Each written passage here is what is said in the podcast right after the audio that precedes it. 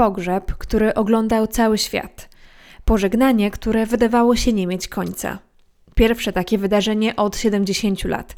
Dzisiaj podejmę temat pogrzebu Elżbiety II. Prześledzimy ceremoniały i tradycje od momentu śmierci do spoczynku Elżbiety w Windsorze.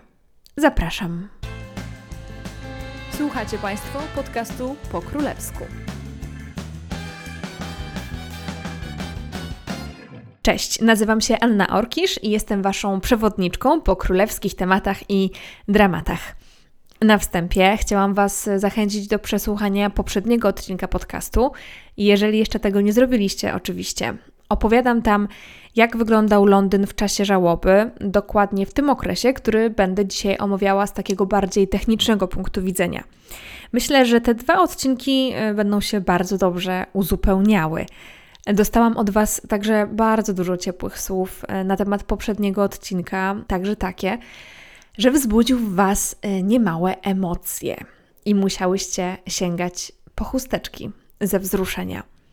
Nie chcę Was tutaj y, oczywiście doprowadzać do płaczu, y, ale cieszę się, że udało mi się przekazać towarzyszące temu okresowi y, oraz mi w tamtym czasie emocje. Pamiętajcie, że zawsze czekam na Wasze komentarze, wiadomości na Instagramie, gdzie możecie mnie znaleźć oczywiście jako po królewsku, e, ale także mm, proszę ocencie mój podcast w Spotify czy w Apple Podcasts, ponieważ dzięki temu będzie się on rozwijał i docierał no, do szerszej publiczności. A tymczasem przenieśmy się do wrześniowej rzeczywistości. Królowa Elżbieta zmarła 8 września 2022 roku o godzinie 15.10 w swojej szkockiej posiadłości Balmoral w hrabstwie Aberdeen. Jako powód śmierci podano podeszły wiek. Monarchini w kwietniu 2022 roku skończyła 96 lat. Ta wiadomość, wiadomość o śmierci królowej Elżbiety, obiegła tego ciepłego, wrześniowego wieczora cały świat. Lotem dosłownie błyskawicy. Dowiedzieli się o tym przywódcy państw na całym świecie, agencje medialne, no i miliardy obywateli różnych państw świata. Nie tylko tych, które były pod władaniem Elżbiety II lub no, generalnie e, gdzie Elżbieta II była głową państwa. No i o ile w naszej rodzinie odejdzie ktoś bliski, no to w silnych emocjach zwykle dzwonimy do rodziny, informując ją e, o tym smutnym wydarzeniu i organizujemy ostatnie pożegnanie. Ale w przypadku brytyjskiego monarchy wszystko jest zaplanowane i precyzyjnie wymierzone już lata, jeżeli nie dekady wcześniej. Zacznijmy więc od tego, od planowania. Operation London Bridge, czy po prostu Operacja London Bridge. Myślę, że o operacji London Bridge wszyscy z Was słyszeli, e, no bo e, też te słowa zostały po prostu odmienione przez wszystkie przypadki we wrześniu. Każda stacja medialna, myślę, że każdy serwis musiał mieć o operacji London Bridge coś um, napisane. E, I także to zdanie London Bridge is down, czyli opadł, runął most londyński, także pojawiało się właśnie przez pierwsze godziny po tym, jak królowa Elżbieta zmarła. Czym jest w ogóle operacja London Bridge? Um, jest to operacja, jest to taka nazwa na szereg akcji, czyli na operację, e, która rozpoczyna się właśnie z chwilą śmierci Elżbiety II, która rozpoczęła się e, z chwilą śmierci Elżbiety II. Jest to po prostu szereg różnych tradycji, ceremoniałów, po prostu plan, jak będzie wyglądało jej ostatnie pożegnanie, jak się ma do tego przygotować rząd, rodzina królewska, ale także na przykład policja czy Londyn. Za chwilę jeszcze do tego przejdziemy, ale chciałam się troszeczkę zatrzymać jednak przy tych nazwach, no bo to naprawdę nie jest nic szczególnego, że członkowie brytyjskiej rodziny królewskiej uczestniczą bardzo aktywnie w planowaniu swojego pogrzebu i tego, co się będzie działo z nimi po ich śmierci. Generalnie wyrażają taką swoją wolę, jak chcą być pochowani. No i tutaj e, właśnie mm, królowa Elżbieta II bardzo aktywnie uczestniczyła w planowaniu swojego pogrzebu. Mówi się, że po prostu co do ostatniego szczegółu wszystko musiała zatwierdzić. No i generalnie wszystko, co się działo przez te 11 dni, od śmierci do pogrzebu, było po prostu wyrażeniem jej woli. Um, ale jeszcze wróćmy do tych nazw, dlatego że, tak jak mówiłam, no to nie jest wyjątkowe, że mm, członkowie brytyjskiej rodziny królewskiej uczestniczą w planowaniu swojego własnego pogrzebu, co może nam się wydaje trochę dziwne, ale jednak oni no, po prostu tak mają. E, I różne nazwy były przez lata stosowane mm, na różne pogrzeby, e, które żegnały różnych członków rodziny królewskiej. I tak na przykład ojciec e, Elżbiety, czyli Jerzy VI, jego operacja nazywała się Hyde Park Corner i tak też nazywa się drugi odcinek serialu The Crown, w którym właśnie też te słynne słowa padają. Jeżeli chodzi o księcia Filipa, czyli małżonka królowej Elżbiety, który zmarł w 2021 roku, no to jego operacja nazywała się operacja Forth Bridge jak jeden z mostów w Edynburgu, a książę Filip, Filip był księciem Edynburga, także tutaj wszystko nam się fajnie splata. E, jeżeli chodzi o królową matkę, czyli matkę Elżbiety II, no to operacja się nazywała Tiebridge i ćwiczono ją przez 22 lata przed y, śmiercią królowej Elżbiety, królowej matki. Mm, I co jest ciekawe, to właśnie na tej operacji, na operacji Tiebridge, był wzorowany pogrzeb księżnej Diany, dlatego że no, nikt się nie spodziewał pogrzebu księżnej Diany tak szybko.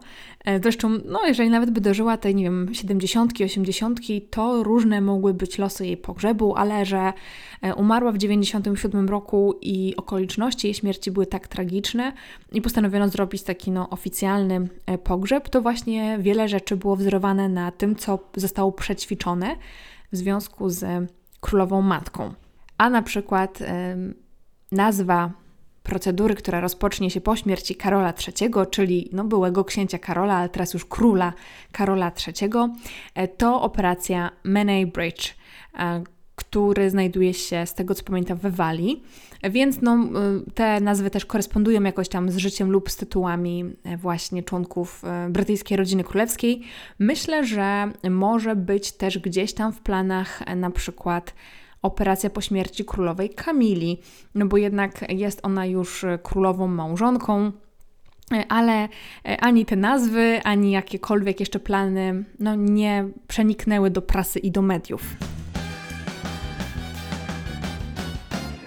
Uwierzcie lub nie, ale pogrzeb królowej Elżbiety II i cała ta operacja, jej planowanie zaczęło się już w latach 60. 60 zaledwie kilkanaście lat po tym, jak Elżbieta objęła tron. Nie jest to temat tabu, raczej o tym mówiono, ale utrzymywano gdzieś tam w cieniu. W sensie po prostu, no, jakby media nie krzyczały: Planujemy pogrzeb naszej zaledwie 40-letniej monarchini. Raczej tak się nie działo. Szczegóły były, tak jak mówiłam, dopracowywane i ćwiczone przez lata, czy właśnie raczej dekady, bo jak sobie policzymy, ile lat od lat 60. minęło, to jakby co najmniej 50, a nawet chyba troszeczkę więcej już powoli mija. E, także było to wszystko ćwiczone. E, I to nie jest tak, że jakby no, nie, mia, nie, nie było tej perspektywy tego, że tą operację kiedyś trzeba będzie przeprowadzić. I ten plan właśnie zaczęto przygotowywać w latach 60., e, ale szczegóły były dopracowywane, ćwiczone i zmieniane e, co roku, a nawet we, według niektórych e, źródeł kilka razy w roku. A adoptowano, że tak powiem, też ten plan pewnie do różnych okoliczności. Ale nie była tylko królowa w to zaangażowana i jej dwór, ale także media, z BBC na czele, e, policja, rząd, administracja państwowa. Możecie sobie zadać to pytanie, kto to wszystko zaplanował, a raczej kto jest za to odpowiedzialny, i to się po prostu kryje pod dwoma słowami: Earl Marshall. I kim jest ten Earl Marshall? E, no, są to bardzo dwa trudne słowa do wypowiedzenia po angielsku. Jest to dziedziczna pozycja, w której obowiązkach kryje się aranżowanie najważniejszych ceremoniałów z udziałem monarchy. Do takich na przykład należą otwarcie parlamentu, wizyty państwowe, pogrzeby państwowe monarchy, ale też na przykład innych ważnych członków rodziny królewskiej, ceremonia wstępowania na tron czy koronacja nowego monarchy. Tym wszystkim właśnie Earl Marshall zarządza.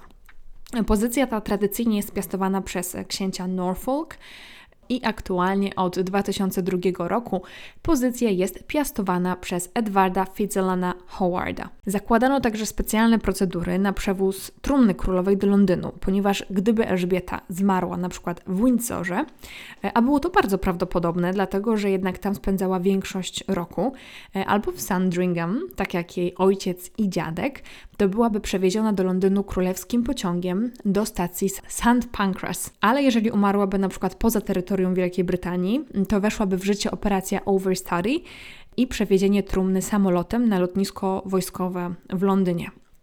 Jednak w życie weszła operacja Unicorn, ponieważ królowa zmarła w Szkocji, w Balmoral. E, I tutaj też była opcja królewskiego pociągu w takim pierwotnym planie, e, ale zdecydowano się ostatecznie na samolot ze względów bezpieczeństwa.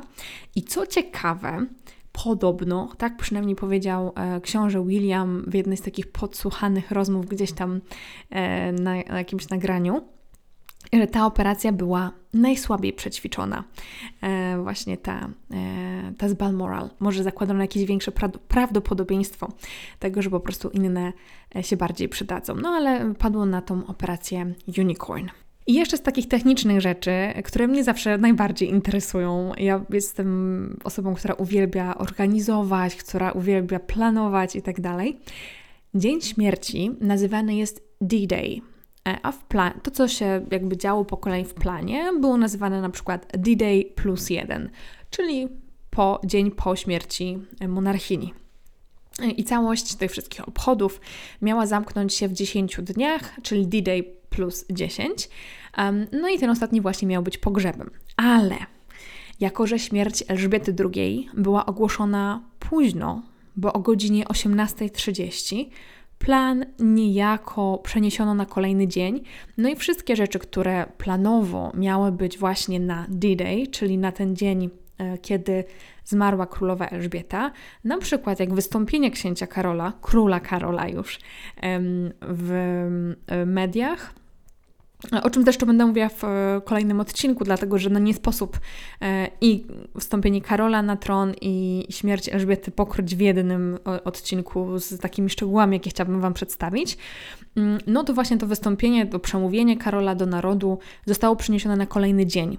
E, jeżeli by śmierć została ogłoszona powiedzmy o 8 rano, no to prawdopodobnie odbyłoby się jednak o godzinie 18, ale że po 18, o 18.30 ta wiadomość jakby wyszła e, publicznie, no to już tak naprawdę nic nie dało się zrobić. I dzięki temu e, wszystkiemu też datę samego pogrzebu wyznaczono później na poniedziałek. Nie tak jakby wypadało z takiej czystej matematyki, czyli w niedzielę, 10 dni po śmierci, ale też w niedzielę tradycyjnie nie organizuje się pogrzebów, chyba że naprawdę są jakieś super wyjątki.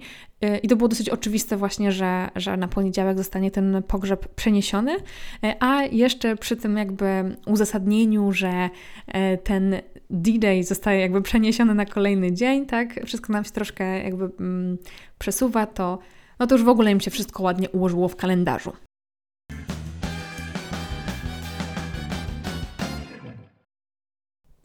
Kiedy i jak to wszystko się zaczęło. Plan zaczyna się, wchodzi w życie z momentem śmierci królowej. I w tym wypadku wiemy, że była to 15.10. Po jej odejściu, pierwszą osobą w tym łańcuszku, która jest informowana o śmierci, jest jej prywatny sekretarz. To on powiadamia w odpowiednim czasie premiera Wielkiej Brytanii, e, w tym wypadku premierkę lub jej biuro po śmierci monarchini. W tym przypadku to były słowa London Bridge is down e, przez zabezpieczoną linię telefoniczną. Kolejno informowani są sekretarz rządu, chociaż w tym wypadku to chyba ten sekretarz dowiedział się jednak przed panią premier. E, tak niejasne jest to dosyć, ale no, generalnie Pierwszy dowiaduje się premier, sekretarz rządu następnie. I kolejnym krokiem jest poinformowanie ministrów, ministrów Wielkiej Brytanii, a także szefów rządów państw, w których królowa była głową państwa. E, może to jest zawiłe, ale chodzi tu o kraje wspólnoty narodów, w których też e, królowa Elżbieta II była głową państwa, czyli na przykład Kanada, Nowa Zelandia czy Australia. Więc wszyscy są powiadamiani. E, I w tym wypadku wiemy, że premierka była poinformowana o śmierci Elżbiety dopiero około godziny 16.30, czyli dosyć dużo czasu, godzina 20 minęła od jej realnej śmierci do um, poinformowania um, premierki. W momencie, kiedy śmierć jest ogłoszona publicznie, e, strony rządowe e, wszystkich rządów których królowa Elżbieta była głową państwa, e, a także strona rodziny królewskiej, czy wszystkie social media przechodzą w kolor czarny, kolor żałobny. I w tym wypadku podanie wiadomości miało miejsce o godzinie 18.30. Ogólnie przygotowanie mediów do tego dnia też jest bardzo ciekawe i myślę, że tutaj się właśnie nad tym zatrzymamy. E, jest to zdecydowanie mniej spontaniczne przygotowanie niż by się mogło wydawać. Ustalone jest, że w jednej chwili informacje dostają wszystkie agencje prasowe, mm, a także BBC i szczególnie w stacjach radiowych opracowano ten moment, y, na ten moment szczególny sygnał, dlatego że lampki w pokoju nagraniowym, które zwykle tam są czerwone, jeżeli, jeżeli ktoś rzeczywiście w tym pokoju jest, zaczynają się świecić na niebiesko i do wydania oficjalnego komunikatu, um, chyba że jest po prostu program przerywany w tym momencie i już, um, są zaplanowane takie spokojne, refleksyjne utwory. E, BBC też zmienia nadawanie programu na program newsowy na głównej stacji. Um, jednak no, tutaj będę przeplatać to, jak to było zaplanowane z tym, jak to się rzeczywiście wydarzyło, dlatego że no nie sposób e, ani tego, ani tego pominąć. I już od podania tak naprawdę do publicznej wiadomości informacji o pogarszającym się stanie zdrowia o 12.30 BBC jakby przełączyło swoje nadawanie, mm, po, krótko po tej informacji przełączyło swoje nadawanie takiego programu newsowego na główny program Media się w ogóle bardzo szybko przegrupowały i podjęły ten temat. Zaczęto relacjonować w szczegółach, co się dzieje pod rezydencją, w której przebywała Elżbieta e, w Balmoral, ale także o ruchach, o każdym po prostu ruchu e, członków brytyjskiej rodziny królewskiej. Obserwowano każdy, dokładnie każdy ruch, przeciek, odgrzebywano w archiwach materiały przygotowane na ten dzień. No więc yy, naprawdę wtedy już jakby zaczęło się robić gorąco i yy, też yy, to wynika z opowieści dziennikarzy, y, którzy właśnie wspominają ten dzień. I to nie jest tak, że tak jak mówiłam, że śmierć monarchy łapie z zaskoczenia, przynajmniej nie media, dlatego że one się do tego przygotowują latami. Mają briefingi, spotkania, na których się do tego przygotowują i mają podane właśnie oficjalne plany czy informacje. Nie jest to może jakaś super szeroka grupa dziennikarzy i nie każdy brytyjski dziennikarz jakby wie wcześniej, co się będzie działo, jak umrze królowa. Raczej jest to takie dosyć zaufane grono brytyjskich dziennikarzy, ale jednak dosyć sporo um, właśnie stacji jest tam ujętych. Ubrania są w pogotowiu, procedury y, są w pogotowiu, jakieś kolaże, wiecie, zlepki archiwalnych materiałów, filmy dokumentalne o monarchini, to wszystko jest po prostu w jakimś tam przysłowiowym, no nie przysłowiowym, ale takim przykładowym pudełku odłożonym gdzieś tam niezbyt daleko z napisem po prostu London Bridge. Jest też lista ekspertów, jakichś byłych pracowników, członków brytyjskiej arystokracji, do których media mogą zadzwonić, e, budując swoją ramówkę na kolejne dni. Także wszystko jest w zanadrzu. E, wiedzą, tak jak mówiłam, więcej niż zwykli ludzie, są informowani o szczegółach, co, gdzie, kiedy. Mm, dokładnie tak jak ćwiczyło wojsko swój orszak pogrzebowy czy orkiestra utwory, tak też dziennikarze mogą wcześniej ćwiczyć właśnie ogłoszenie. I podobnież tak było i podobnież e, właśnie jej słowa, jej królewska mość królowa Elżbieta zastępowano e, słowami e, pani Robinson. Do kolejności samych wydarzeń jeszcze wróci, wrócimy, ale zwrócę Wam jeszcze uwagę na jedną rzecz, jeżeli chodzi o sprawy organizacyjne, no bo nadal jesteśmy jakby e, w tej sferze e, spraw organizacyjnych, ponieważ cały pogrzeb e, królowej Elżbiety i wszystkie te ceremoniały to był wizualnie po prostu majstersztyk. I to wszystko jest właśnie zorganizowane tak, aby można było zrobić te niezwykłe, symboliczne i zapisujące się w pamięć ujęcia. Jest to starannie zaplanowane widowisko, spektakl tak naprawdę o światowym zasięgu i tutaj nic nie jest zostawione przypadkowi, nawet miejsca dla kamer, czy potencjalne ujęcia, y, czy miejsca dla świateł, to wszystko zostało wyznaczone już na etapie planowania. I to, że potem mamy takie przepiękne ujęcia, obrazy, na przykład jak królowa e, Elżbieta ostatni raz wracała do pałacu Buckingham, kiedy był karawan, on był podświetlony, przejeżdżał przez bramę do pałacu Buckingham. E, no, to wszystko było zrobione tak, żeby właśnie to zdjęcie powstało. E, także e, tak, to wszystko jest zaplanowane. Ktoś siada i myśli, żeby to było najpiękniejsze, żeby to pokazywało brytyjskość, żeby pokazywało e, tą taką spektakularność. No, taki spektakl, tak jak mówię, to jest spektakl o światowym zasięgu. Kalendarium wydarzeń. Żeby tutaj wszystko sobie usystematyzować, zabieram się za kalendarium wydarzeń. Jeżeli chodzi o sam początek, to już troszeczkę e, tutaj e, opowiedziałam, ale w takim dużym skrócie. Rano 8 września e, książę Karol jedzie do Balmoral. O 12 dowiaduje się o śmiertelnym stanie zdrowia królowej, o bardzo ciężkim, poważnym stanie zdrowia królowej premierka. O 12.30 publiczne e, oświadczenie z pałacu Buckingham właśnie o stanie zdrowia królowej. O 15.30 następuje jej śmierć. O 16.30 informacja trafia do e, pani premier. I o 18.30 do informacji publicznej e, BBC, ale także stacje radiowe, telewizyjne i portale na całym świecie podają treść. Królowa zmarła w spokoju dzisiaj po południu w Balmoral. Król i królowa małżonka zostaną w Balmoral tego wieczora, a jutro powrócą do Londynu. Krótko po tym komunikacie flagi na budynkach rządowych w całym kraju, a także w królewskich rezydencjach zostały opuszczone do połowy masztu. Oczywiście nie została opuszczona flaga królewska Royal Standard, na Balmoral, ponieważ tam no, z jednej strony cały czas przebywał monarcha, dlatego że najpierw Elżbieta II, a potem Karol III, ale w geście zmiany e, została ona opuszczona, a następnie jeszcze raz wciągnięta na maszt. Przed pałacem Buckingham wówczas także starym zwyczajem pojawiło się ogłoszenie w czarnej ramce, na którym właśnie było napisane to, co w tym oświadczeniu. Wieczorem, a nawet niecałą godzinę po ogłoszeniu śmierci Elżbiety, swoje przemówienie wygłosiła premierka Liz Truss, która ogłosiła, że obecnym monarchą Wielkiej Brytanii jest Karol III. Teraz przejdziemy do kolejnych dni.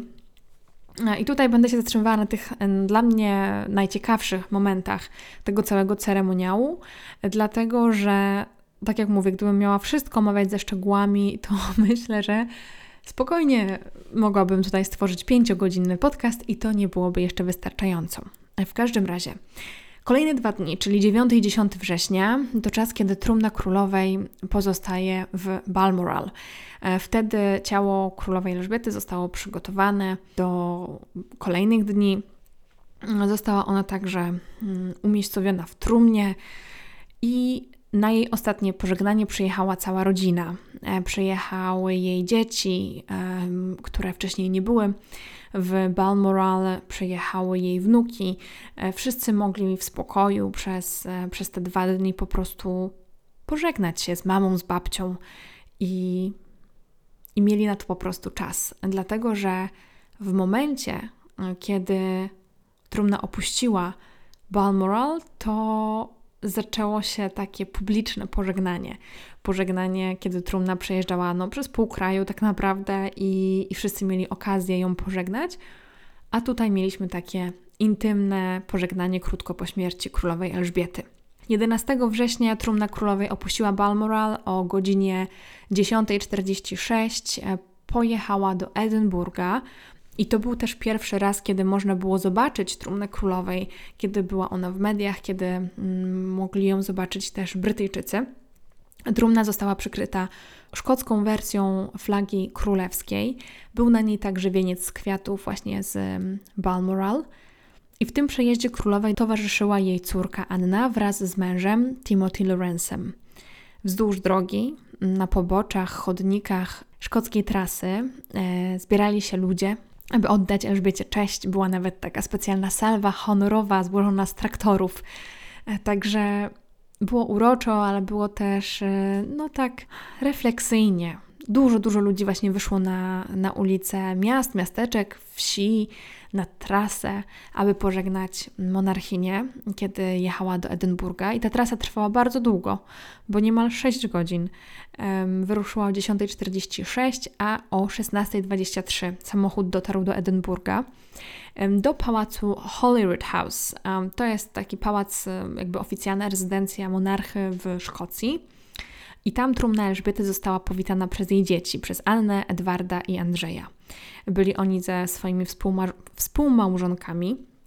I z tego wydarzenia możecie kojarzyć zdjęcia lub nagrania, kiedy właśnie księżniczka Anna dyga przed trumną matki, kłania się przed wnoszoną na ramionach przez chłopaków Gwardii Królewskiej trumną. I to zdjęcie e, właśnie tych młodych chłopaków noszących tą trumnę na, ramie, na ramionach, e, to też było takie bardzo wzruszające. Ta trumna w ogóle była bardzo ciężka, dlatego że ona była specjalnie wzmacniana.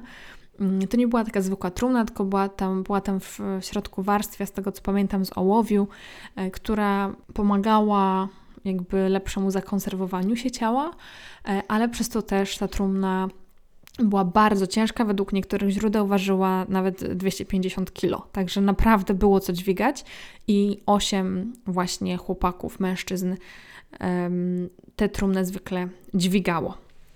Trumna została w Edynburgu umieszczona w sali tronowej, tak aby rodzina i pracownicy tej rezydencji mieli szansę się z nią pożegnać. 12 września. Trumna królowej została w uroczystej procesji przeniesiona z pałacu do katedry w Edynburgu.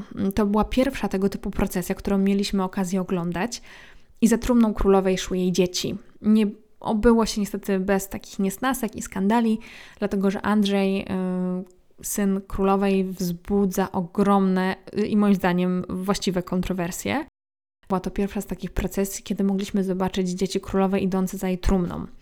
Trasa to była tak zwana królewska mila, Royal Mile, która liczy 1800 metrów. Jest to trasa z pałacu e, Holyrood House do katedry świętego Idziego i co minutę odbywał się salut armatni. Trumna została ustawiona w katedrze, na, jej, na niej położono szkocką koronę.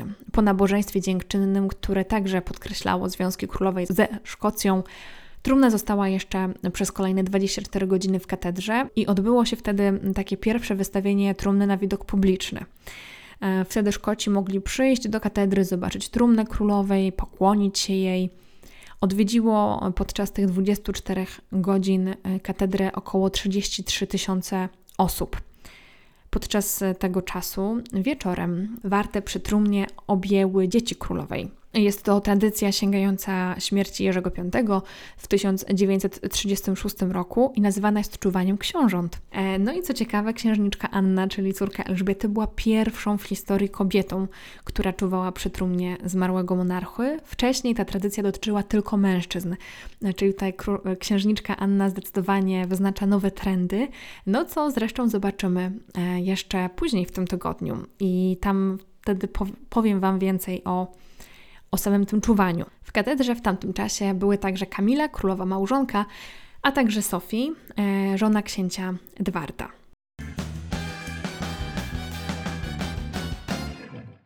Trzynasty września. Po południu trumna królowej została przewieziona na lotnisko w Edynburgu, a następnie przewieziona wojskowym samolotem Royal Air Force na londyńskie wojskowe lotnisko Northolt. Na pokładzie, tak jak w poprzednich transportach, towarzyszyła jej, jej córka Anna wraz z mężem. I ostatni lot królowej Elżbiety wywołał takie poruszenie, że serwis Flight Radar 24, na którym można codziennie śledzić loty samolotów, poinformował, że przy starcie samolotu śledziło go 6 milionów osób. I to jest absolutny rekord. Zainteresowanie było tak duże, że strona nie udźwignęła tego ruchu i ostatecznie około 5 milionów e, osób obserwowało ten lot do Londynu. No i jak mówiłam, jest to absolutny rekord. Nawet Flight Radar zrobił taki stream na YouTubie dla tych, którzy no już nie mogą tego śledzić w aplikacji, żeby jednak mieli okazję zobaczyć ten ostatni lot królowej jeszcze w powietrzu. Wieczorem, już po zmroku, samochód z trumną królowej Elżbiety przejechał przez Londyn i przywiózł monarchinię ostatni raz do miejsca jej pracy, ale przez wiele lat także domu, pałacu Buckingham. To było niezwykle wzruszające wydarzenie, pierwsze z serii tych londyńskich.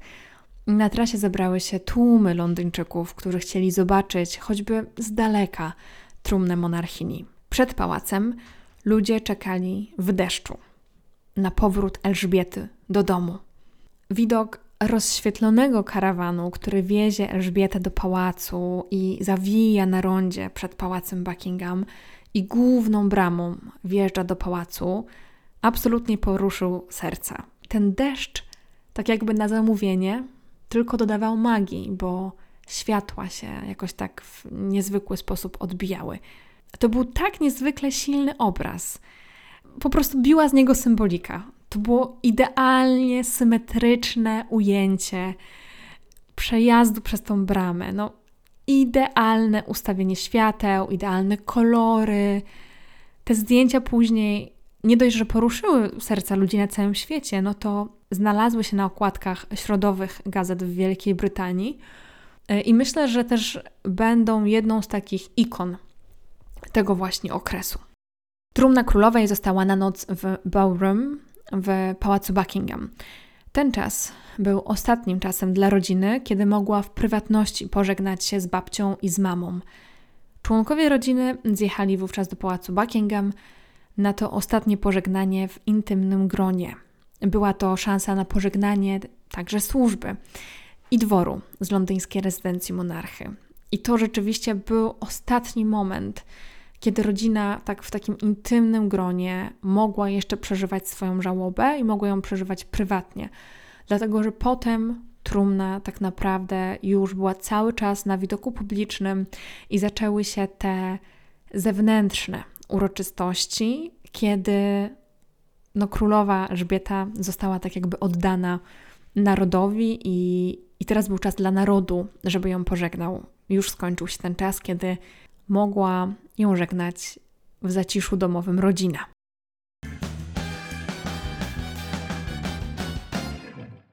Czternasty września. 14 września o godzinie 14.20 trumna królowej Elżbiety w oficjalnym kondukcie żałobnym wyrusza z pałacu Buckingham w stronę Westminster Hall, kolejnego miejsca, gdzie spocznie królowa Elżbieta. I to nie na chwilę, ale na aż pięć dni. Tym razem jej trumna nie jest już w karawanie oświetlonym i, i w takim, można powiedzieć, korowodzie samochodów, lecz jest na lawecie do przewożenia broni, i jest to tradycja właśnie, jeżeli chodzi o e, pogrzeby monarchów, też e, pogrzeby państwowe. Na przykład na takiej lawecie, na tej samej właściwie, e, był przewożony też, przewożona trumna Winstona Churchilla podczas jego pogrzebu. Więc też jest to absolutnie brytyjska tradycja.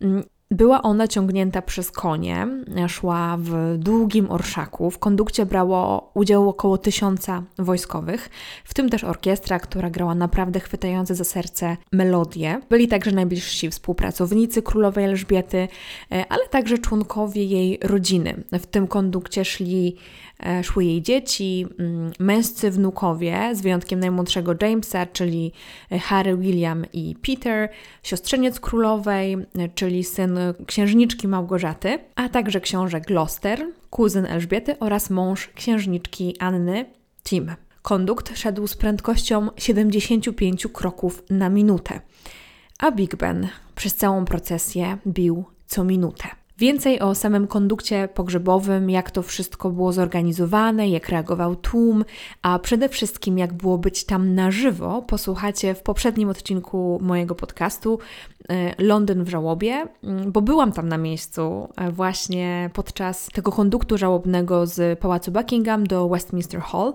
i miałam ten niezwykły przywilej brać w tym udział. Także tam z wszelkimi szczegółami możecie usłyszeć historię tego konduktu pogrzebowego.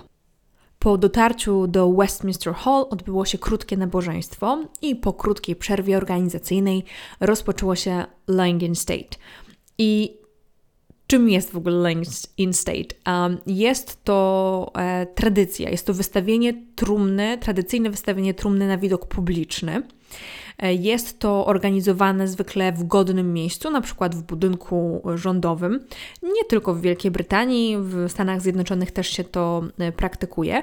I jeżeli chodzi o tradycje wśród brytyjskich monarchów, to jest to właśnie e, Westminster Hall.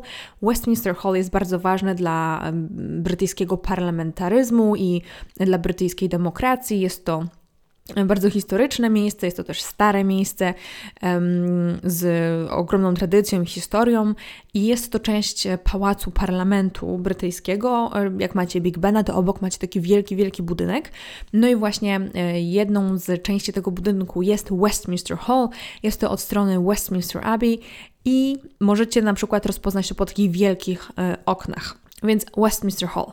Jeżeli chodzi o monarchów brytyjskich, ta tradycja wystawienia trumny na widok publiczny właśnie w Westminster Hall rozpoczęła się od Edwarda VII w 1910 roku. Po nim w takim procederze uczestniczyli Jerzy V, Jerzy VI, no i królowa Elżbieta II. Takiego zaszczytu e, wystawienia trumny na widok publiczny doznały także żony dwóch poprzednich królów, czyli królowa Maria, żona Jerzego V i um, królowa matka, czyli żona Jerzego VI w 2002 roku.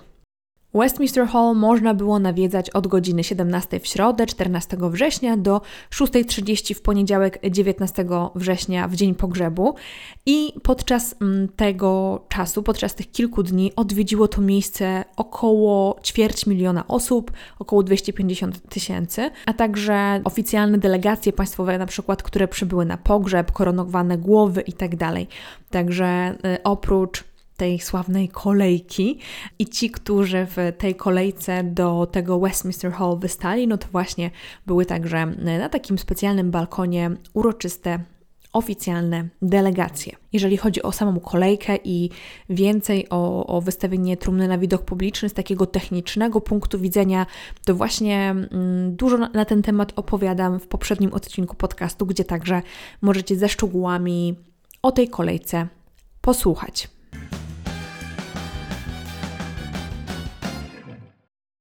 Przy trumnie królowej Elżbiety cały czas były straże, ale czuwali przy niej także członkowie rodziny królewskiej. I podczas pogrzebu Elżbiety II ta tradycja została już zaimplementowana w Edynburgu, o czym wspomniałam wcześniej, mm, a także aż dwa razy w Londynie.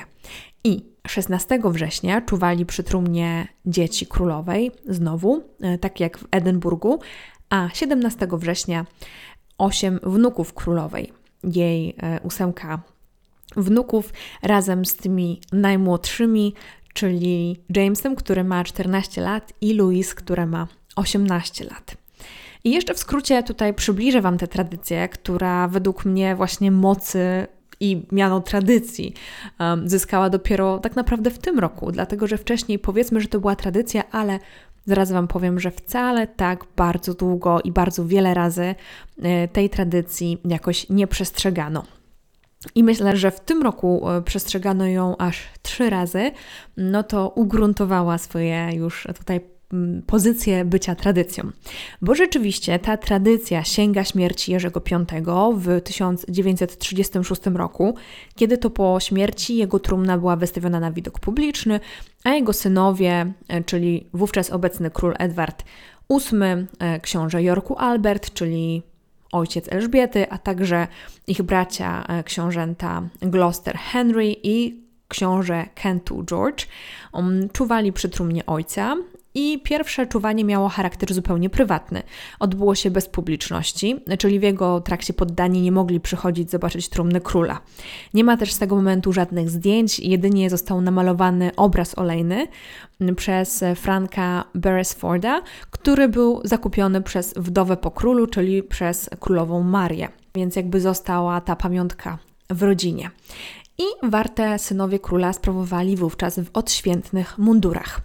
Ale kolejna taka okazja do czuwania wydarzyła się dopiero 66 lat później. Także mówię, że to nie jest taka powtarzająca się często tradycja, raczej jest to, była to dotychczas, no, taka taki jakiś tam rodzinny ewenement, mm, więc dopiero 66 lat później Dlaczego właściwie nie czuwano przy trumnie króla Jerzego V, ojca Elżbiety?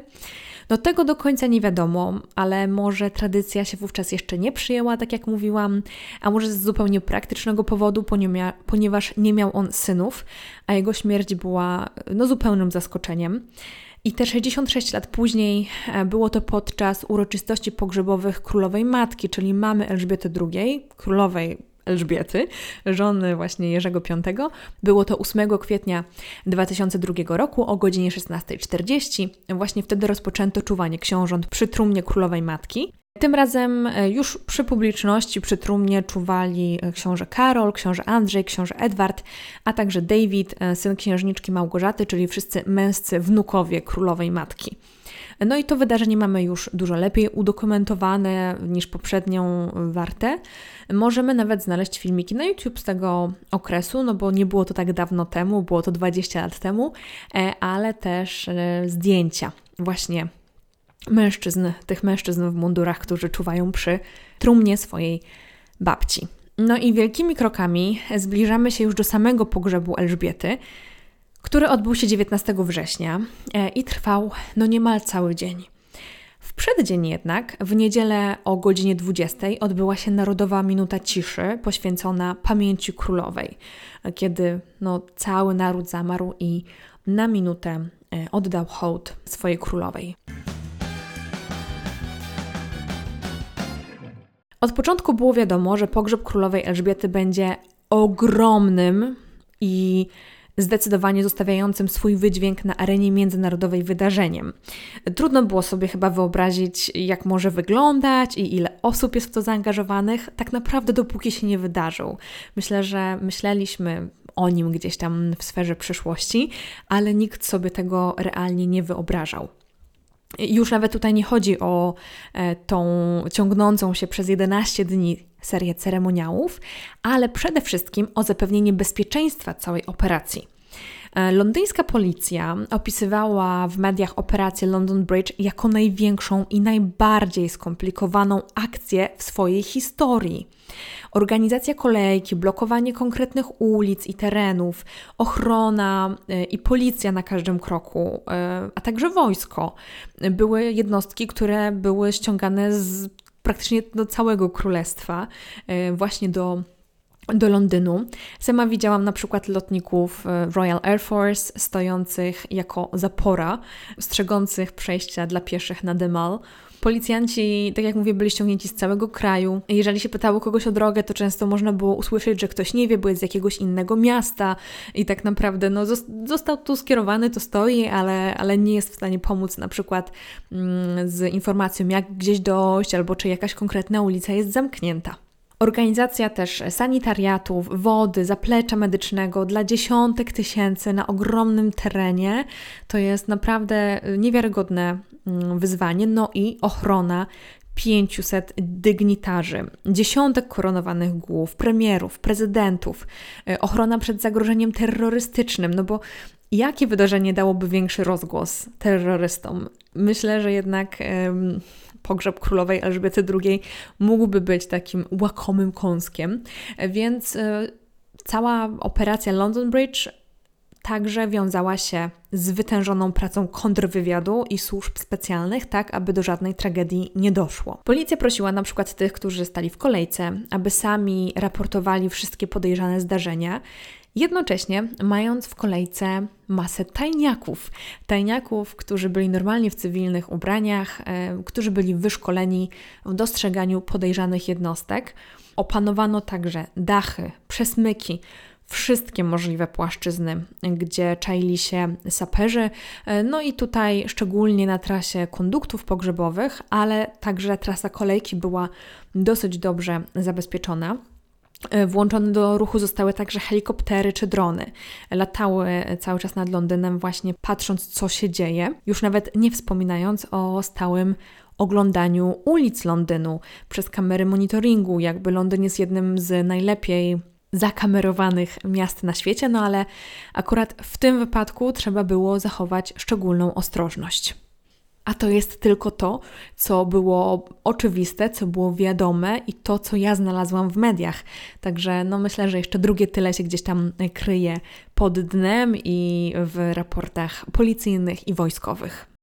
W poniedziałkowym wydarzeniu uczestniczyło, tak jak mówiłam, 500 głów państw, rządów czy koronowanych głów, czyli tak zwanych dygnitarzy. Aby skoordynować ich wyjazd, Foreign Office, czyli Ministerstwo Spraw Zagranicznych Wielkiej Brytanii, zaangażowało 300 swoich pracowników. Zaproszenia zostały wysłane niemal do każdego państwa na świecie, omijając tutaj te, z którymi Wielka Brytania no, nie utrzymuje stosunków dyplomatycznych. Na liście zabrakło no, Rosji, Białorusi, Myanmar, Syrii, Wenezueli czy Afganistanu. I sama organizacja pogrzebu była także skoordynowana z Generalną Sesją ONZ w Nowym Jorku, tak aby delegacje, które mm, przyjeżdżają na pogrzeb, mogły potem przelecieć bez problemu do USA. W przeddzień pogrzebu e, w pałacu Buckingham odbył się także wieczorny bankiet dla zaproszonych delegacji. No, można powiedzieć, że to była taka stypa, tak? Ponieważ wszyscy mm, przyszli na czarno, wszyscy też przyszli dlatego, że przyjechali właśnie na ten niezwykły pogrzeb królowej Elżbiety, ale z drugiej strony była to szansa na przyjęcie delegacji państwowych na najwyższym poziomie przez nowego króla i przywitanie nowego króla, czyli na takim już stopniu państwowym dyplomatycznym, to dzięki temu król Karol mógł poznać też już jako głowa państwa inne głowy państw. No i także przez wzgląd y, na wygodę, ale przede wszystkim bezpieczeństwo, przewożono gdzie się dało tak naprawdę oficjeli przygotowanymi do tego autokarami, mm, a nie jakimiś prywatnymi limuzynami czy prywatnymi samochodami. No i tak na przykład dotarli do pałacu Buckingham, y, ale przede wszystkim do Westminster Abbey w sam dzień pogrzebu. To zdecydowanie ułatwiło całą operację. Zresztą te y, słynne autokary z korona koronowanymi głowami, myślę, już wzbudzają ogólną sensację i uśmiech na ustach, dlatego że jak wyobrazimy sobie szereg królów, królowych e, w całym, że tak powiem, rynsztunku, E, często po prostu e, ubranych bardzo elegancko, w jakieś suknie, płaszcze, garnitury, jadących jak wycieczka szkolna w autokarze, no to zdecydowanie e, tutaj przywołuje uśmiech na ustach, że, że, no, że znajdują się w takiej sytuacji. Ale chyba to lubią, bo nie protestują chyba zbyt bardzo. Wyłamał się z tego tylko Joe Biden, czyli prezydent Stanów Zjednoczonych, który no nie skorzystał y, tutaj z zaproszenia do autobusu, ale skorzystał ze swojej limuzyny z bestii, tak się nazywa ta limuzyna, jak jedzie w niej właśnie prezydent Stanów Zjednoczonych. I amerykańska delegacja też odrzuciła e, prośbę organizatorów e, o to, aby głowy państw przyjeżdżały do Londynu normalnymi rejsowymi, komercyjnymi lotami, a nie prywatnymi odrzutowcami. Tutaj także był wysłany prezydencki samolot. No i te wszystkie przygotowania wiodły do jednego dnia. Do dnia pogrzebu, 19 września.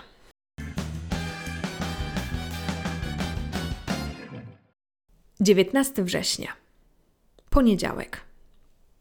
Dzień pogrzebu Elżbiety II zaczął się o 6.30 zamknięciem Westminster Hall dla odwiedzających i wtedy ostatnie osoby złożyły hołd królowej Elżbiecie II i Westminster Hall zostało zamknięte dla odwiedzających i, i zaczęto przygotowywać trumnę do wyniesienia. O 8 rano zaproszeni goście zaczęli zbierać się w Westminster Abbey. I oprócz wymienionych już wcześniej głów państw, e, premierów czy koronowanych głów, byli także na pogrzebie brytyjscy politycy, byli premierzy, Osoby związane z rodziną królewską, jakaś dalsza rodzina, najbliżsi współpracownicy rodziny królewskiej, mm, no i oczywiście koronowane głowy. I oni się zbierali e, konsekwentnie właśnie na terenie opactwa. O 10.44 tak naprawdę zaczął się pogrzeb królowej Elżbiety II, ponieważ kondukt żałobny wyruszył z Westminster Hall do Westminster Abbey, czyli opactwa westminsterskiego. Kondukt żałobny monarchy oczywiście jest zupełnie inny niż każdy inny i już Wam trochę tutaj mówiłam o tej lawecie na broń, na której jest przewożona trumna, ale na tę ostatnią drogę nie ciągną jej konie, ale marynarze z Royal Navy. To jest tradycja sięgająca wstecz do pogrzebu królowej Wiktorii. Jej początek mówi o tym, że podczas ostatniej drogi królowej Wiktorii w Windsorze miała ona być ciągnięta przez konie, ale te nie były w tym wyćwiczone, no i na maksa się buntowały, zachowywały się niebezpiecznie i straszyły ludzi. I poproszono wówczas marynarzy, aby pomogli w ciągnięciu trumny na zamek. To nie jest też jakiś ogromny, mm, bardzo daleki dystans pomogli. E, no i tak ta tradycja została do dziś. I rzeczywiście ta trumna jest ciągnięta była ciągnięta przez marynarzy. I o poranku 19 września ciągnęło trumnę królowej Elżbiety II około 140 marynarzy. Byli i z przodu, i z tyłu, i były także kobiety, nie tylko sami mężczyźni. E, ktoś mnie zapytał, po co oni są z tyłu, tak? Jeżeli oni no, nie ciągną z tyłu tej trumny, e, a było ich też więcej niż z przodu. Ta grupa z tyłu pełni funkcję hamulca, dlatego że mamy jednak koła, wiadomo, to też jest ciężkie, także aby wyhamować, też um, sterować tą lawetą, to ta grupa z tyłu jest bardzo potrzebna. Na trumnie królowej były insygnia jej panowania, insygnia królewskie: berło, jabłko oraz korona Imperial State Crown. Korona, którą na przykład królowa Elżbieta, czy w ogóle monarcha brytyjski zakłada podczas otwarcia sesji parlamentu. Był także wieniec, wieniec, który był skomponowany z kwiatów z rezydencji królewskich, ale także kartka. Kartka od króla Karola, syna Elżbiety, na której było napisane In loving and devoted memory Charles Rex, czyli w takim wolnym tłumaczeniu, w miłującej, w kochającej i oddanej pamięci. To był bardzo podniosły moment, szczególnie ten pierwszy, kiedy widzieliśmy trumnę. I ten, kiedy już ta trumna spoczęła na lawecie, została wzniesiona, cały ten szyk się sformował, zostały wydane komendy, nagle był szum butów i ruszyli. I to było tak niesamowicie skoordynowane. Ten taki delikatny, jednostajny, ale jednocześnie jakoś rezonujący z nami dźwięk ciągnięcia tej trumny i szmer butów, ale jednocześnie gdzieś tam zaczęły brzmieć dudy, ponieważ oprócz marynarzy, e, oprócz rodziny królewskiej, która w bardzo podobnym składzie jak w środę, e, tydzień wcześniej szła za tą trumną, e, był jeszcze cały oddział dudziarzy, który grał no przepiękne melodie, melodie, które myślę, że zawsze chwytają za serce i które zawsze towarzyszą właśnie tym pogrzebom członków rodziny królewskiej. I kiedy ten dźwięk tych dud spotkał się ze szmerem butów marynarzy, o, muszę powiedzieć, że to była jedna z najbardziej wzruszających chwil, taka bardzo podniosła, a jednocześnie no, zdawaliśmy sobie sprawę wtedy, że to już teraz, to już naprawdę się dzieje teraz. To jest naprawdę ostatnia droga. Mieliśmy tych ostatnich dróg królowej Elżbiety przez te 11 dni bardzo dużo, ale to jest ta ostatnia droga. Tutaj się teraz zaczyna. Mimo, że ta trasa jest stosunkowo krótka, bo to jest kilkaset metrów, no to robiło to ogromne, ogromne wrażenie i wywierało ogromne emocje. Następnie trumna została wniesiona do opastwa westminsterskiego i za nią szła krótka procesja złożona z członków rodziny królewskiej, oczywiście król Karol, królowa Kamila, księżniczka Anna wraz z mężem, książę Andrzej, książę Edward z żoną, czyli dzieci królowej, William i Kate, czyli książę i księżna Wali razem z dziećmi, z George'em i z Charlotte, Harry i Meghan, syn księżniczki Małgorzaty, czyli siostrzeniec e, królowej Elżbiety, wnuk Peter Phillips, e, a także kuzyni królowej, książę Gloucester, książę Kentu i książę Michał z Kentu. Więc najbliższa rodzina królowej szła za jej trumną. I myślę, że szczególnie dużo uwagi, ale także emocji wzbudziły prawnuki Elżbiety. Drugi w tym momencie w kolejce do tronu e, książę George oraz jego siostra Charlotte. O godzinie 11 rozpoczęło się nabożeństwo żałobne w opastwie westminsterskim i było to bardzo podniosłe wydarzenie. było bardzo dużo wzruszeń. Widzieliśmy wzruszenia członków rodziny królewskiej, m.in. syna Elżbiety Edwarda razem z żoną Sofii. Widzieliśmy ogromnie poruszonego księcia Karola. Było dużo hymnów, e, hymnów, które też przewijały się przez różne uroczystości podczas życia królowej Elżbiety. Był na przykład hymn z jej ślubu. Były hymny, które tradycyjnie rozbrzmiewają właśnie na uroczystościach rodziny królewskiej i ważne, żeby podkreślić, że wszystkie hymny czy czytania właśnie wybierała też królowa Elżbieta. Tak jak mówiłam na początku, ona nad każdym szczegółem tak naprawdę sprawowała e, pieczę, wcześniej sobie to zaplanowała, jak to będzie. Było podczas tego nabożeństwa bardzo dużo emocji, bardzo dużo żegnania e, Elżbiety. Ja na przykład zapamiętam to, że po jednej stronie e, trumny królowej Elżbiety siedziała jej rodzina, jej najbliższa rodzina, a po drugiej rodzina królewska, w sensie y, koronowane głowy z całej Europy i świata. I oni otulali tą trumnę swoją obecnością. Było to naprawdę bardzo wzruszające. Siedziała tam na przykład królowa Małgorzata, królowa Danii, e, która miała dosyć bliską relację. E, siedziała była królowa Niderlandów, która także miała dosyć bliską relację z królową Elżbietą. E, także no, jej jakieś tam znajome przyjaciółki, towarzyszki Doli. Pod koniec nabożeństwa o godzinie 11.55 zaplanowano dwie minuty ciszy w hołdzie królowej. E, te minuty ciszy się oczywiście w pełnej zadumie odbyły. E, I na koniec zwieńczyło te minu dwie minuty ciszy, e, zwieńczył lament. Lament, który grał na dudach dudziarz królowej. Około godziny 12 zakończyło się to nabożeństwo i trumna królowej Elżbiety została wyniesiona z opastwa westminsterskiego i ruszyła, ruszył ostatni taki kondukt żałobny w Londynie ulicami Londynu. E, tutaj e, było, była to trasa do Pałacu Buckingham, a potem od Pałacu Buckingham do, do łuku Admiralicji. To też nie była jakaś bardzo długa procesja, aczkolwiek trwała około godziny. I tutaj e, był taki obrazek powtórzony z poprzedniej środy. Myślę, że takie dwie rzeczy, które warto, trzy rzeczy właściwie, które najbardziej zapadły mi w pamięć właśnie z tej części pogrzebu, e, to była służba, która stała przed pałacem Buckingham i która ostatni raz żegnała swoją pracodawczynię, co było bardzo wzruszające.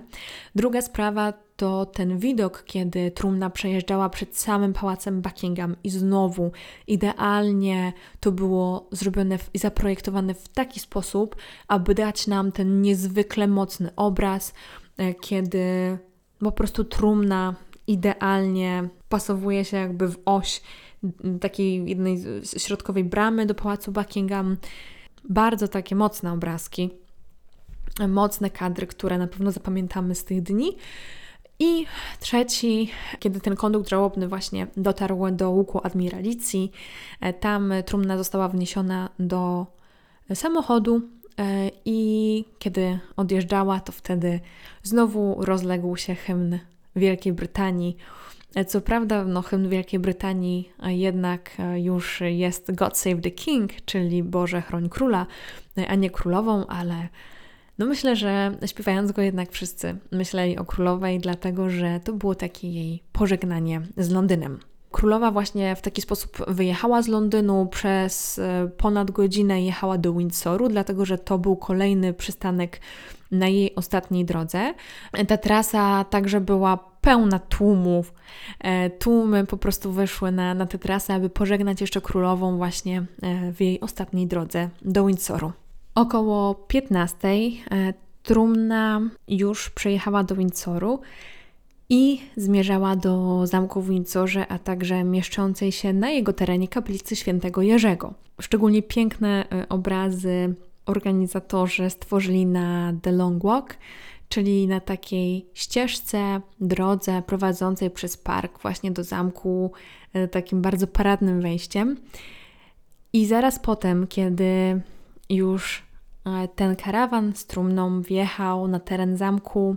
Przed samym zamkiem stał tam kucyk, kucyk Emma, e, kucyk królowej Elżbiety razem ze swoim opiekunem i było to bardzo wzruszające. E, to zwierzątko, które jakby żegnało swoją panią, Mm, a dodatkowo na siodle tego kucyka, Emmy, była zaplątana apaszka Elżbiety II, więc było to niezwykle symboliczne. Chwilę później, już kiedy samochód wjechał na dziedziniec zamku w Windsorze, tam czekały na Elżbietę II jej dwa pieski korgi, które także wiele osób zauważyło i zostało to szeroko komentowane.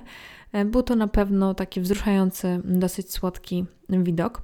I na dziedzińcu zamku w Windsorze do procesji, do tego konduktu żałobnego dołączyła także e, rodzina królewska i razem e, udali się do kaplicy świętego Jerzego, to jest dosłownie kilkaset metrów. Tam też na tej drodze czekali pracownicy zamku w Windsorze, którzy także mogli pożegnać swoją pracodawczynię. Trumna wreszcie przejechała pod e, kaplicę świętego Jerzego. To jest całkiem spory kościół właśnie e, przy zamku. I znamy te kaplice z takich raczej wesołych, szczęśliwych wydarzeń, jak śluby na przykład Harry'ego i Meghan, czy księżniczki Eugenii, ale także z tych smutnych. E, z tych smutnych, ponieważ tam był pogrzeb księcia Filip w zeszłym roku.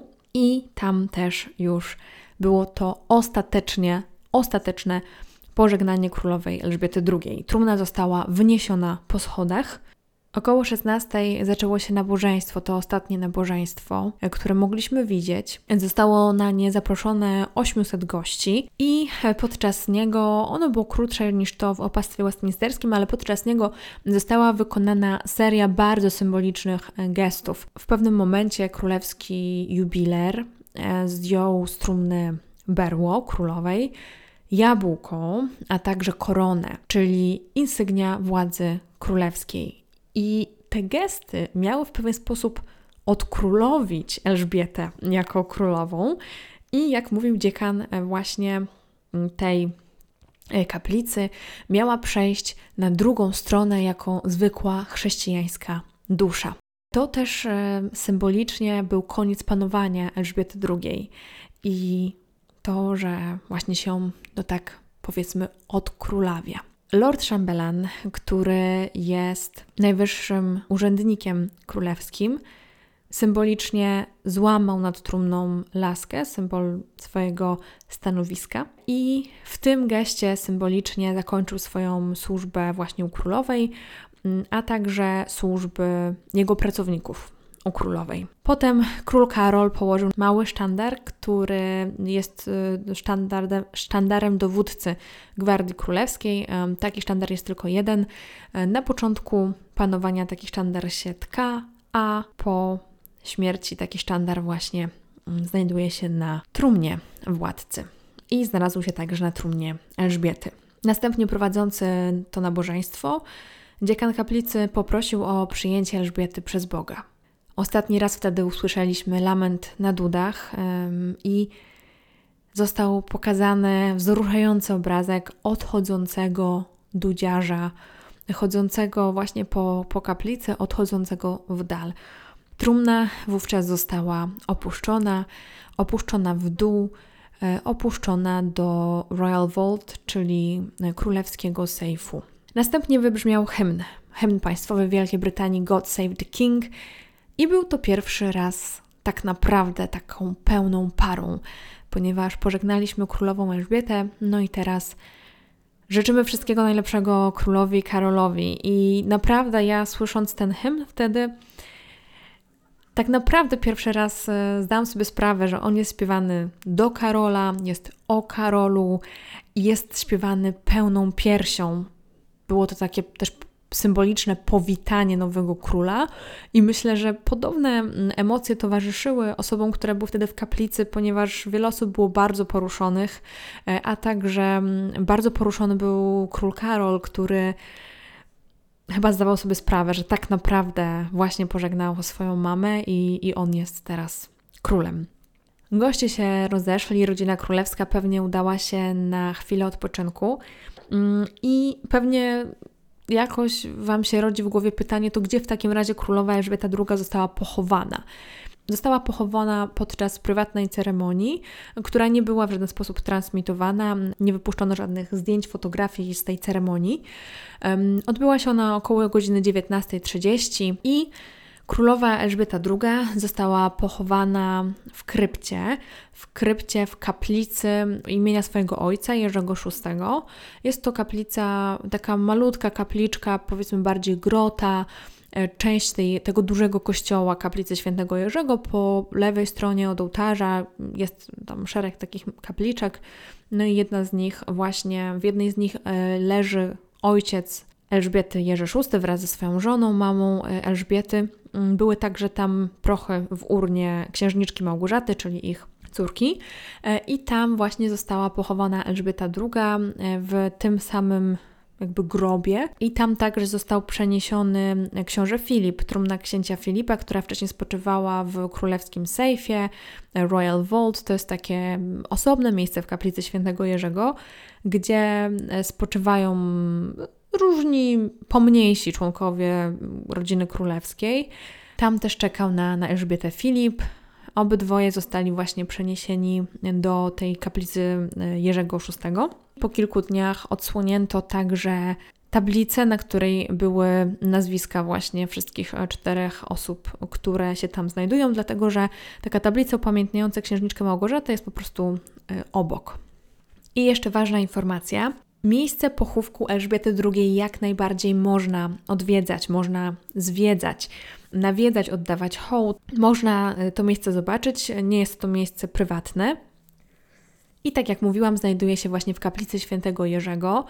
E, jest to część e, zamku w Windsorze, także najłatwiej po prostu jest kupić bilet na zwiedzanie zamku w Windsorze i w ramach tego biletu także można spędzić ile macie ochoty czasu właśnie w kaplicy świętego Jerzego.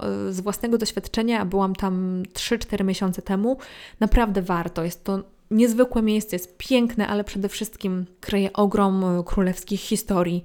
E, a obsługa tam, jeżeli zagadacie, jest przemiła i na pewno podzieli się z Wami jakimiś anegdotami, historiami, E, no po prostu z życia, dlatego że są to osoby, które często pracowały na innych pozycjach gdzieś tam w Windsorze albo w rezydencjach królewskich, a teraz po prostu, e, no tak jak ja byłam, to były w wieku emerytalnym, pracują e, jako osoby, które tam pilnują, czy doradzają, czy opowiadają właśnie w kaplicy świętego Jerzego, więc jak najbardziej to miejsce można odwiedzić.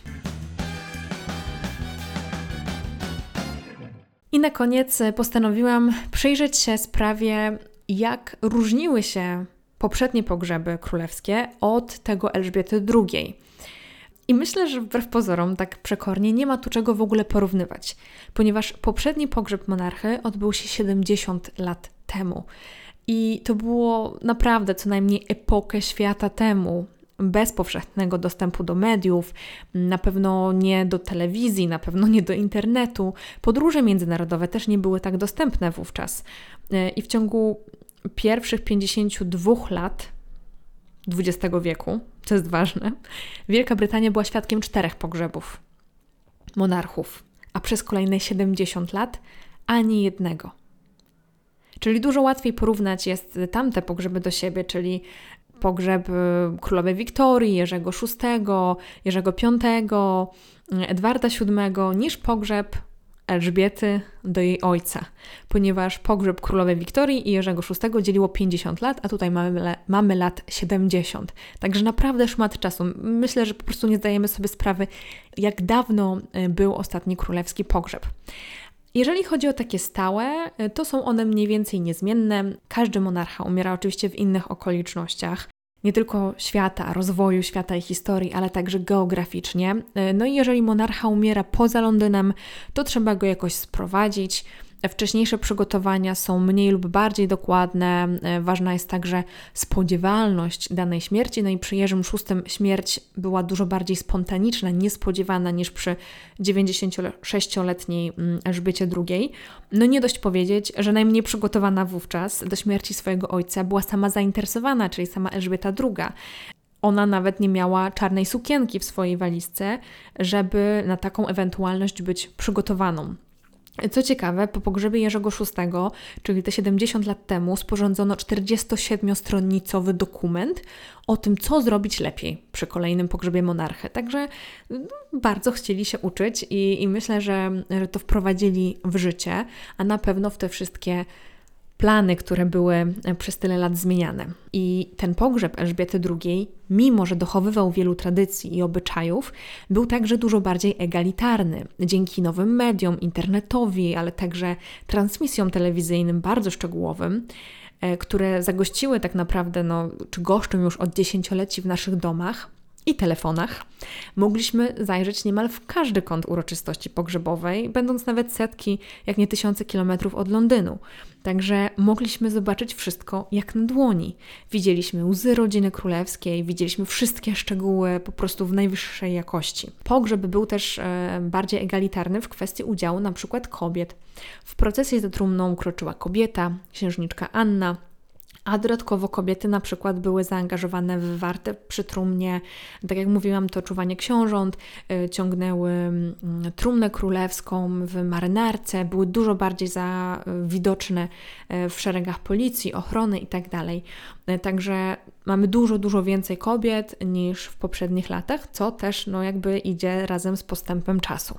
Jednak pogrzeb królowej Elżbiety zdecydowanie wyróżniał się swoim rozmachem, ponieważ zdecydowano się jednak na wielkie celebracje i bardzo, bardzo dopracowany 11-dniowy spektakl, a także ten finalny spektakl w opactwie westminsterskim, a nie cichszy i mniejszy pogrzeb w Windsorze, no bo tak to miało miejsce w przypadku poprzednich monarchów, że jednak byli chowani w Windsorze, a Elżbiecie II postanowiono zafundować po prostu celebrację z najwyższej półki. I tym krótkim podsumowaniem chciałam zakończyć dzisiejszy odcinek podcastu. Póki co jeszcze temat jest dosyć świeży i pamiętamy to, pamiętamy transmisję telewizyjną, pamiętamy zdjęcia w internecie, ale za kilka miesięcy lub lat nam się może to już zupełnie rozmyć, więc myślę, że ten odcinek podcastu będzie bardzo fajną pamiątką po prostu y, tego czasu. Mm, ale tak jak mówiłam kiedyś, jeżeli będziemy świadkami podobnej sytuacji za kilka lub kilkanaście lat, to także będziemy mogli sobie odświeżyć to, jak to wyglądało w przypadku Elżbiety II. Jeżeli macie ochotę, to zostawcie ocenę w Spotify albo Apple Podcasts, a także zawsze możecie się ze mną skontaktować przez Instagram po królewsku. Dziękuję bardzo za wysłuchanie tego odcinka. Ja nazywam się Anna Orkisz, a to był odcinek podcastu po królewsku.